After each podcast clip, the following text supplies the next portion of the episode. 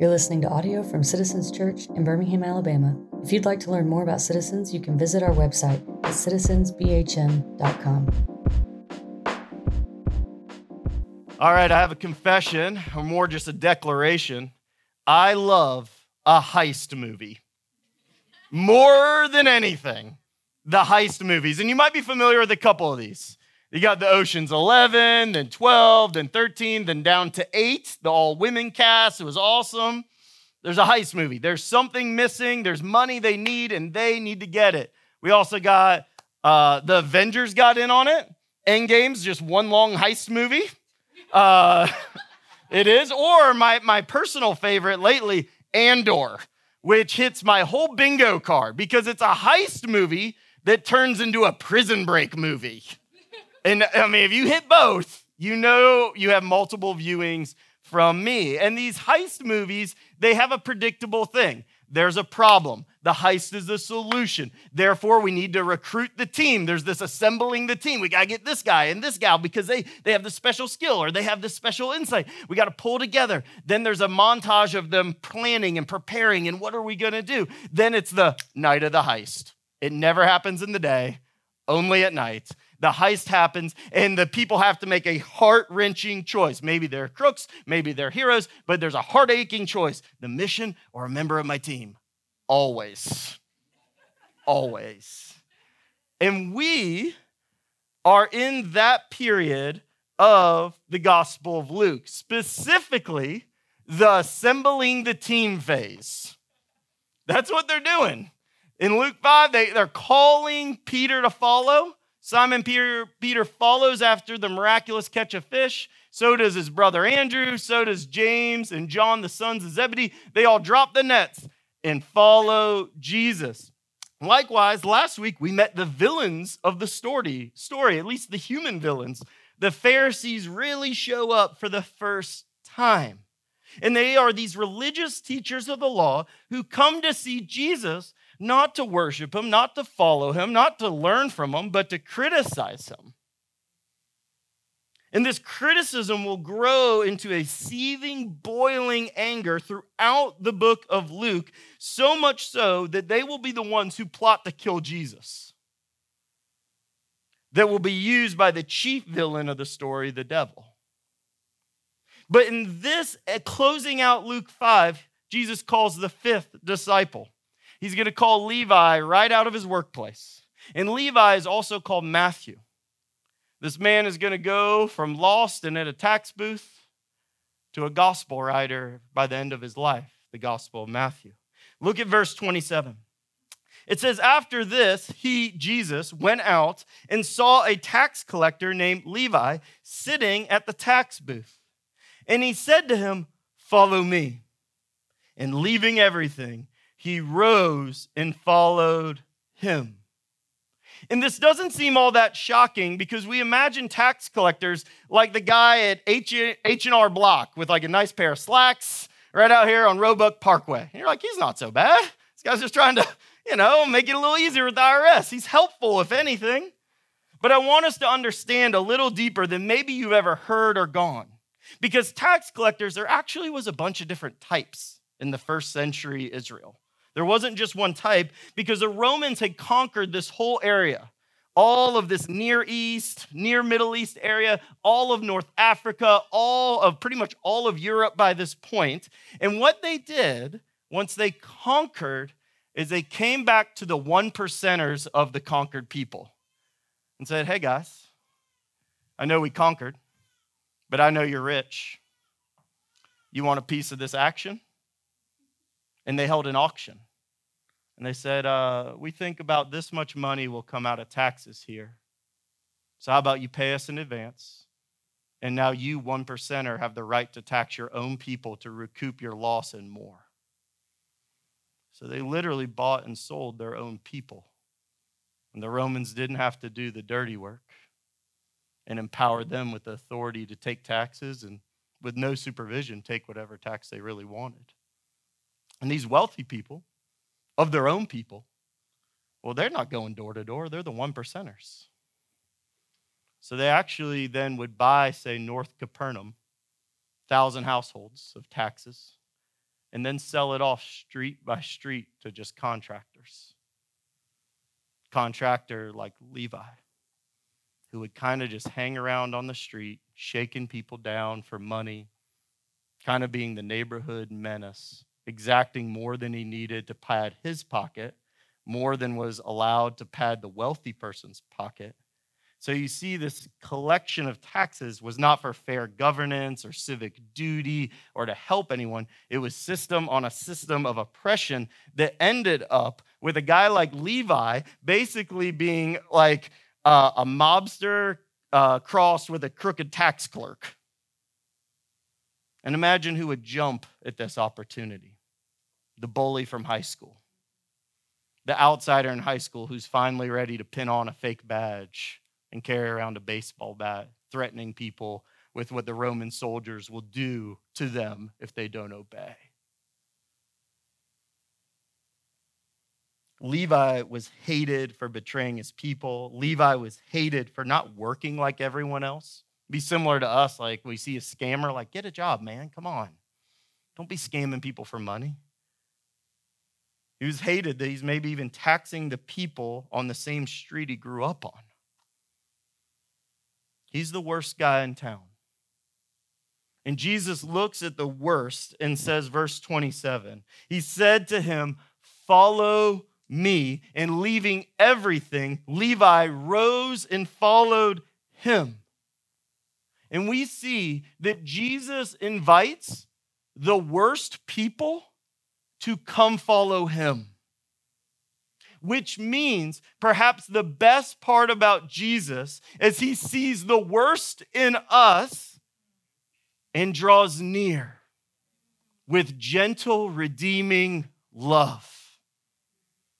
You don't have to hide from Jesus. You don't have to hide that thing. You don't have to hide that season of life. You don't have to hide what's going on in your life right now from Jesus. A, he already knows. And two, he wants to draw near with gentle, redeeming love that transforms us from the inside out, just like Levi.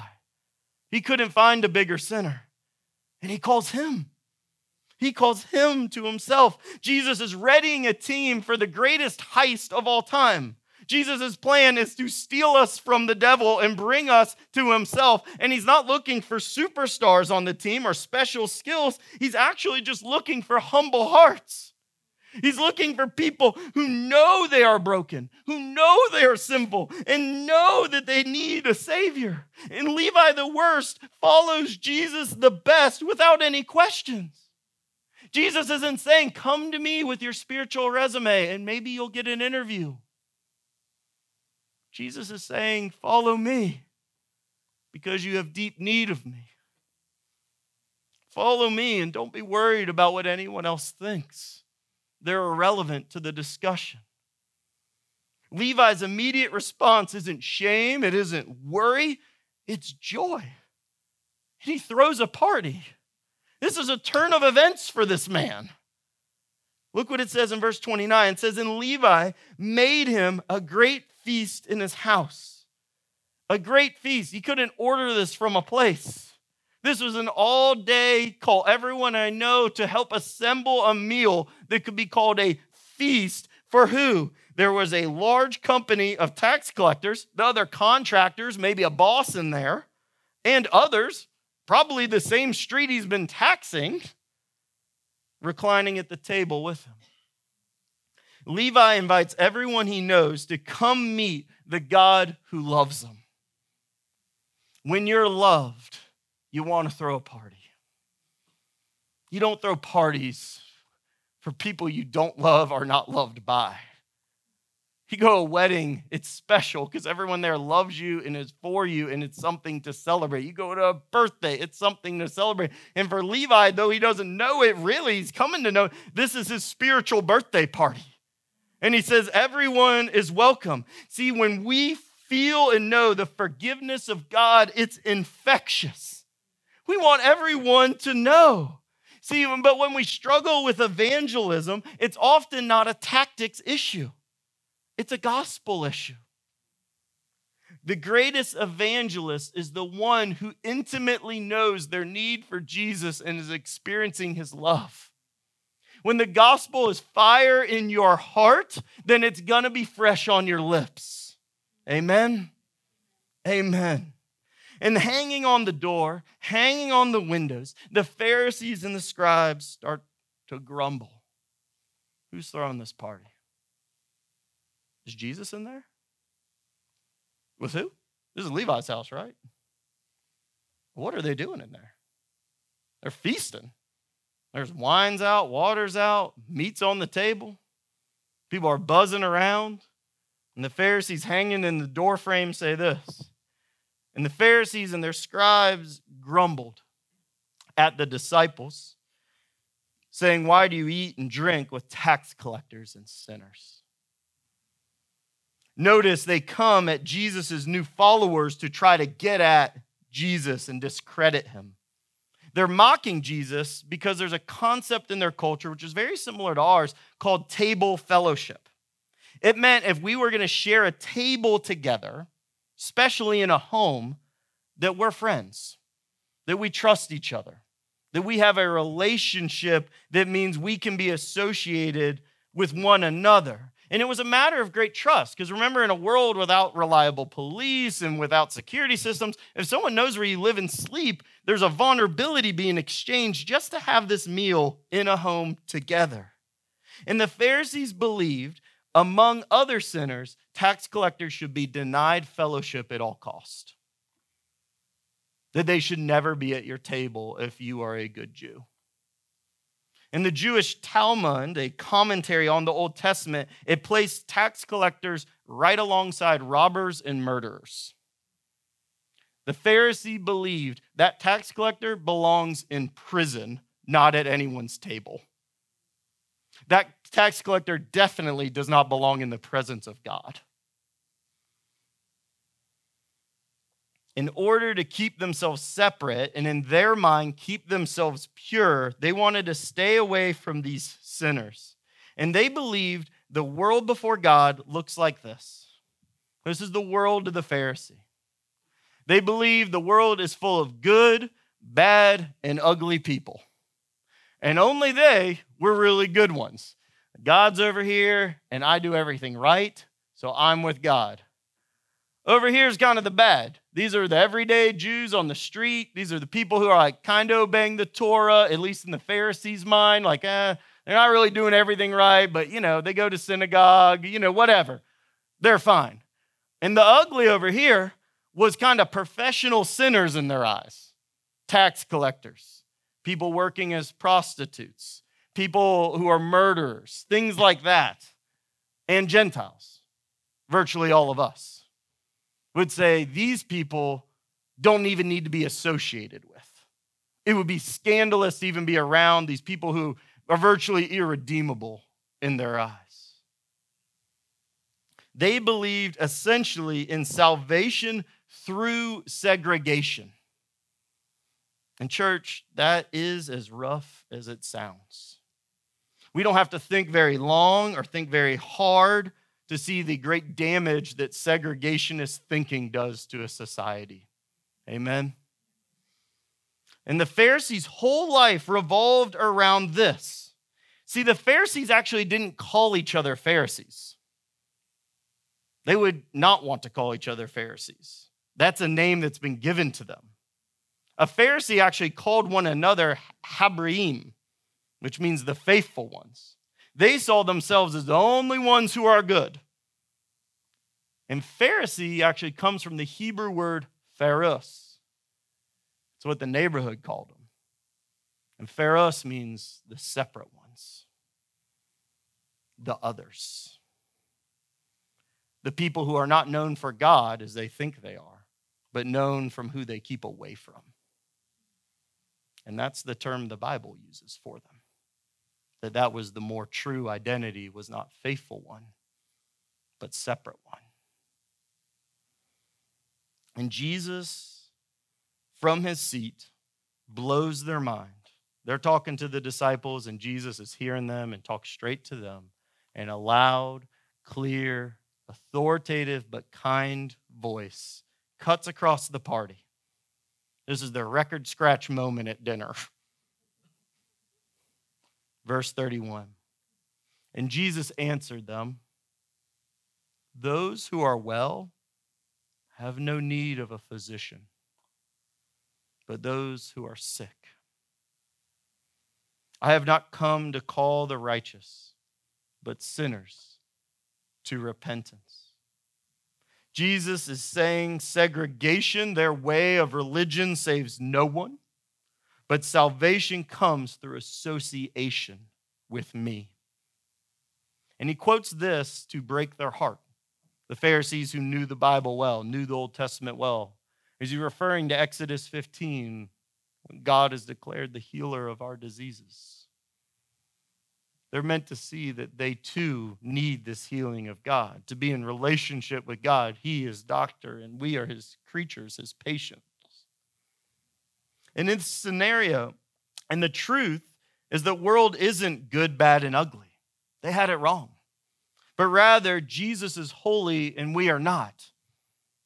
And it looks like this there's one holy and perfect God in Jesus. And then there's the rest of us. Romans 3:23 captures it so well. It says all have sinned and fall short of the glory of God. You may be different degrees of bad in your behavior, but you ain't Jesus. So when Jesus says, I've, I've called to come the sick, I've called to come the sinners, he means everybody. The only reason you're missing it, Pharisees, is you suppose you are righteous before me. But before a holy God, just like we saw two weeks ago, man, even the prophets fall on their knees and say, I'm a man of unclean lips. Everyone needs redemption in the Bible, not just some people. There's not good and bad and ugly. There's a holy God and an unholy people. And that's it. And in this scenario, you see, Jesus isn't a doctor waiting in an office somewhere, hoping patients will come by. He's a missionary doctor looking for the weak, the weary, those who can't walk, the sick, the brokenhearted. He's out there casting his net, fishing for you, fishing for whoever will respond in faith, finding Levi's on the left and right, finding fishermen finding faithful women who put their faith in him. And Jesus is healing them from the inside out to save them, but also to make room at his table. This is a picture of saying you're not just transactionally saved before God, but you are relationally brought in to have a relationship with God that starts in your life now, but actually is building towards an eternal feast. The picture we get in the Bible is worshiping God in heaven, eating with God in heaven, celebrating with God in heaven, working with God in heaven. So when we start that life here on earth, we're looking towards eternity saying we're just getting started. We're in like the pre appetizer phase. There is a feast coming that's going to blow our minds. And guess who's invited? Everybody.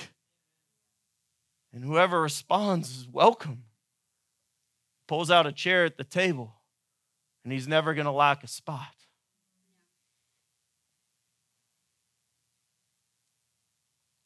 The gospel transforms the chart two situation into the reality we live here with chart three. I love a chart if you're new to this church.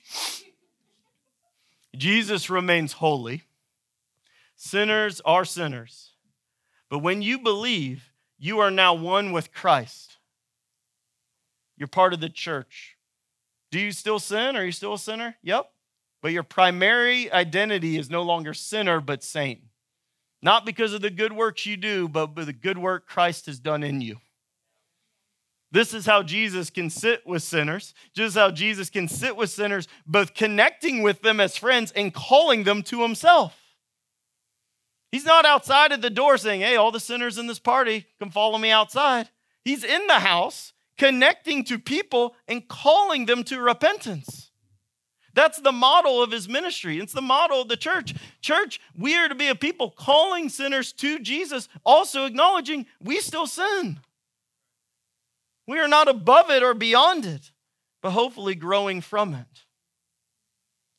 And when Jesus' grace sinks in, we realize three things here.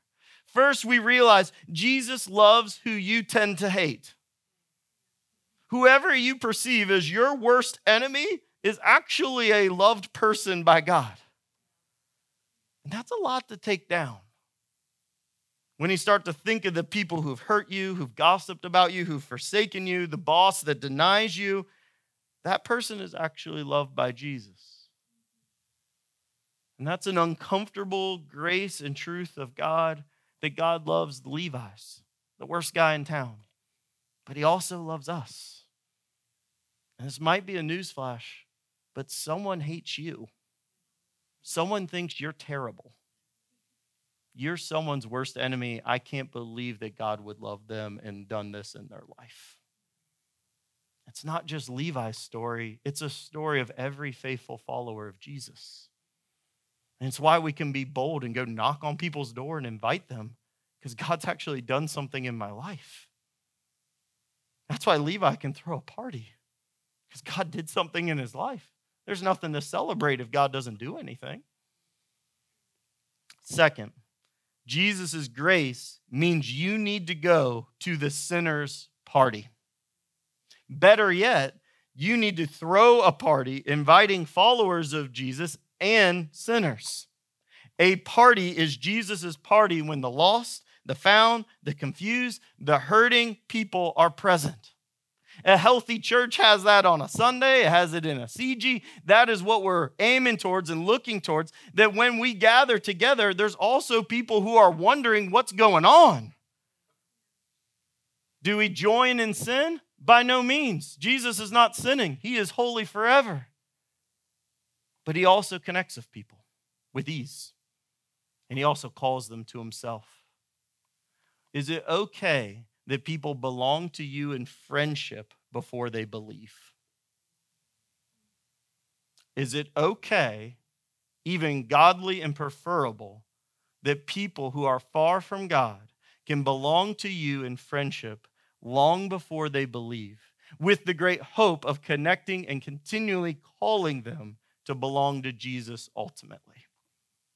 A great example of this is my friend Josh Sigler in the Brittle Bones Brigade, a skateboard club here in Birmingham, Alabama, that has blossomed and blossomed and blossomed and runs him into relationship with all sorts of folks that in his normal routine of home and work, there's only so many people he's going to interact with. And I know Josh, he's already invited all those people to church and into his life, got some yeses, got some nos. But now he has a whole nother way where he is saying, Hey, I'm going to connect with you. I'm also calling you by my life and my words to follow Jesus too.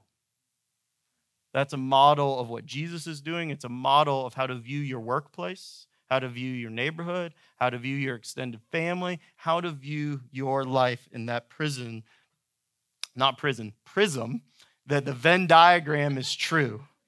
Yeah, not a prison. We're breaking out of this.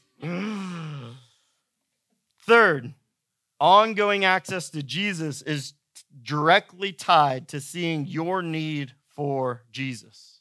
If everyone needs Jesus, and when we follow Jesus, we begin to see our need for Jesus more and more, and Jesus fills us with grace more and more, that's the intimacy between us and God. The greater you see your need for Jesus, the more you're gonna want more Jesus.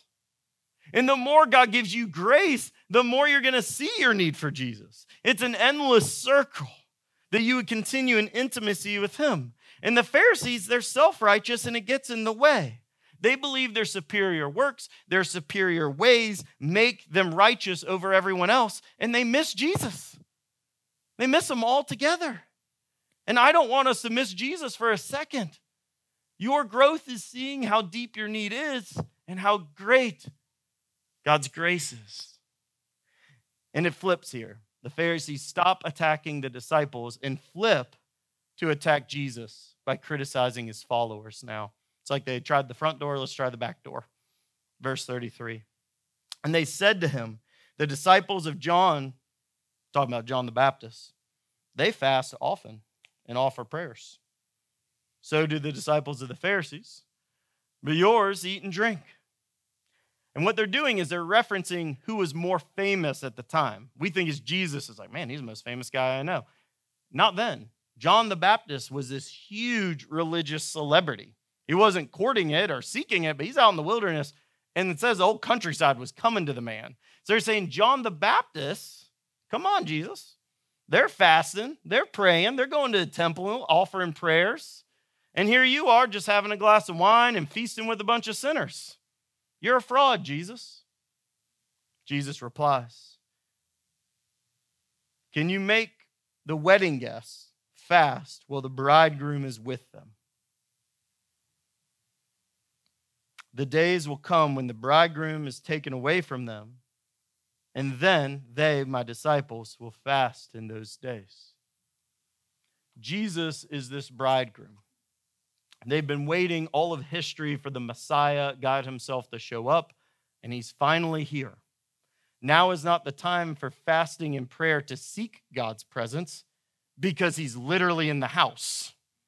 You have access to God, He's having dinner with you. And what He's pointing out to the Pharisees is that our spiritual practices are to bring us to the presence of God. The point of a spiritual practice isn't the spiritual practice. We don't worship to worship, we worship to be in the presence of God. We don't pray just to pray, we pray to be in the presence of God, that He hears us and is ministering to us. We don't listen to the word to be entertained from the pulpit up here and, oh, Justin's funny or this or that. We do it to be spiritually fed, believing the presence of God is present in God's word and is feeding us. He's saying it's not about the spiritual practices, it's about the goal, and I'm the goal, and I'm right here. One day, my disciples should fast and pray because I'm not going to be physically with them. They will spiritually seek me, but not today. And this is the critical error of the Pharisees overall because they took their practices so seriously, but they weren't really the Bible's practices. They were their own practices stacked on top of the Bible. They followed a whole other system of trying to obey the Bible and put all these other practices, and they focused so much on these other practices, they actually missed taking God's word very seriously. That's what Jesus critiques them on all the time. And this led to them trusting themselves, their practices, instead of trusting God. And that's what self righteousness is that my works make me right with God. And Jesus is happily declaring that he is the very presence of God. And to be with Jesus is the goal of spiritual life and the goal of all of life. When you come to church on Sunday, go to CG or open your Bible at home, I want you eager for the presence of God. Don't go through the motions. That's the religion of Judas. That's the religion of these Pharisees who will kill Jesus. Going through the motions is deadly. Will you have a profound spiritual experience every time you seek God? Probably not. But we seek with an expectant heart, saying that God longs to be with us. That if we ask, we seek, we knock, He will answer. Amen? That God longs to be with you and invite you inside the house. We often talk about chasing or running after God, but picture in the Bible is a God who's already run after us. He longs to be with you. Use your practices as a tool, not the end goal. They're a tool, not the end goal. And in order to get this idea, Jesus is the center of their religion. Jesus reminds them with two quick lessons, and they're both a little confusing in our culture. So we'll need a little explaining. But verse 36 says this He told them a parable No one tears a piece from a new garment and puts it on an old garment. If he does, it will tear the new, and the piece from the new will not match the old. And no one puts new wine in an old wineskin. They use the skin of goats and, and sheep to hold their wine, not just when it was ready, but to let it ferment, let it cook in there, get it nice and winey. All right? And when things ferment, they expand with the gases and such. So, no one, if he does, the new wine will burst the skins as it ferments, and it will be spilled, and the skins will be destroyed. But new wine must be put into fresh wineskins. And no one, after drinking the old, desires the new, for he says, the old is good. For us, you don't put a new patch on old jeans because the new patch will shrink over time and rip itself from the old jeans and rip the patch itself. In the same way, new wine fermented in these skins of the old, the old skin's not stretchy. So as the wine expands and the gas expands, it's going to rip and spoil the wine. It's going to seep out. So what he's telling them is that new wine needs fresh wine skins to continue to expand when it's matured, but we also need new clothes. What's all this mean? Jesus is a new thing. He is the fulfillment of all the Old Testament. So, in another way, he's not new, he's eternal. But for these Pharisees, it's such a big change, it's going to feel like a brand new thing. They can't keep going the way they've been going and just patch Jesus on top. He's not a, a prophet, he's not just another guy in the line, he's not like an app update on our phone. He's a whole new operating system. And if the Pharisees just try to tack Jesus on at the end, it's not going to work. They're going to have to accept Jesus is now the center of their religion. And this is a huge shift because think about it the temple was the center of their religion. The temple will be burned to the ground in 30 years, and Jesus is now our new temple who we worship. That's a shift. They used to have to make blood sacrifices at that temple day after day, year after year, a religion that's been in place for thousands of years. There is now one sacrifice coming on the cross for good. That's a shift. They used to belong to this precious land of Israel, gifted by God in the Old Testament. To be Jewish, in many ways, was to be a part of this land and enjoy the promise of being here, even as conquered by the Romans. And that's going to shift. That belonging to God means following Jesus and being part of God's church. These are big shifts for the Pharisees' world and mind. And so we need to keep all that in mind, but also remember, we're not Pharisees. Those aren't our shifts. None of us have lived in Israel for years and years, and now everything's shifting. But there's shifts to Jesus' unfamiliar ways for us too. And there's three, I think, as we read this passage, I would like our church to consider and embrace. And the first shift is this to his unfamiliar ways that Jesus is saving by grace, and there's simply no other way. That any part of us that wants to cling to our works to prove ourselves to God, it needs to end. Anything we hold on to to prove ourselves before God, it just needs to go. It doesn't matter what your parents think. It doesn't matter uh, that you have perfect church attendance. It doesn't matter that you're a better person than the person in the office next to you. It doesn't matter that you happen to curse less than the next person. The thing that justifies you before God, that makes you acceptable before God, is Jesus. Now, do we do holy lives from that? Yes, but they don't make us acceptable to God. This makes the presence of God the point of spiritual life all the time.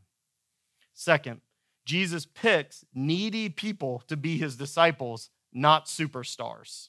Jesus picks needy people to be his disciples, not superstars. The rabbis of this era would go around forming a discipleship train behind them. You know, 10, 12, some of these young men. And they would go town to town and find the smartest, academically strongest, man of the most moral fiber at about 15 and invite him to follow him for the next 15 years till he's 30. And they would take the best of the best. And it was a matter of great pride for your family to produce a son who was going to be a rabbi. That was big deal. And Jesus is not picking superstars. He's picking fishermen and tax collectors so far, which is good news for you and I the church, church leadership, it's not for the gifted program, it's for everyone. It's for sinners like you and I. It gives us a spot on the team too. That God's great plan is to use you, whether you have tons of skills or not a ton. It doesn't matter. Jesus is recruiting people he loves apart from their works. Number three, we must relearn everything in light of following Jesus. And this is a self reflection question to ask yourself Are there ways of life that I used to live that I've carried over into following Jesus that I'm pretty much holding on to my old jeans or my old wineskin? And I get frustrated every time I pour new wine in it or try to patch it. The ways of my old life, of how I do my finances, my work habits, my sexuality, how you do friendships, how you even think about yourself, how you forgive, how you hold commitments in your schedule. Are there areas of your life that you're refusing to say, I just need a whole new wineskin if I'm going to embrace the new wine of Jesus? And you know you're at a struggle point that every time you try to put a patch on it, it eventually bursts and you're frustrated. You try to make some budget adjustments, but it doesn't work because wholesale, you haven't said, I trust you completely, God, my finances, therefore they can change. Just making a tiny add on, it just gets busted over and over when the wine ferments. Or maybe it's friendships. I want to do friendships by keeping score with people all the time. But wait a minute, God calls me to love people unconditionally. And every time I try to do both, the wineskin bursts. Or maybe it's your dating life. Maybe it's the marriage life. Are you willing to say, Jesus, your ways, your wine, your skins, and it doesn't matter what I used to do because now I don't follow me anymore. I'm not the leader of my life. My son takes such pride in being the line leader. He tells me every time it's his turn, Dad, I'm the line leader. I'm doing a great job. I go, Tell me about it. He's like, We got the cafeteria back. I didn't lose anybody. It's like, Way to go, Tyler. Will Jesus be the line leader of your life? Even in the parts that feel, man, but my family always did this growing up. Cool. Maybe there's something to redeem and celebrate there. Maybe there's something to just forsake. Say, yeah, but that was wrong because I follow Jesus now. Church, we need new wineskins and new wine to le- relearn every area of our life to follow Jesus with all of our hearts. Jesus is more than a patch. We need new clothes, new wine, new skins. Jesus is the doctor who comes to the sick by grace alone, to the needy alone, and transforms everything about us. I challenge you in worship today. Feel the joy of Levi to be called Matthew. Just worship with great joy. Some people are cut to the heart. Maybe you need to worship with tears today. But respond to a God who's come for you, for Jesus alone saves.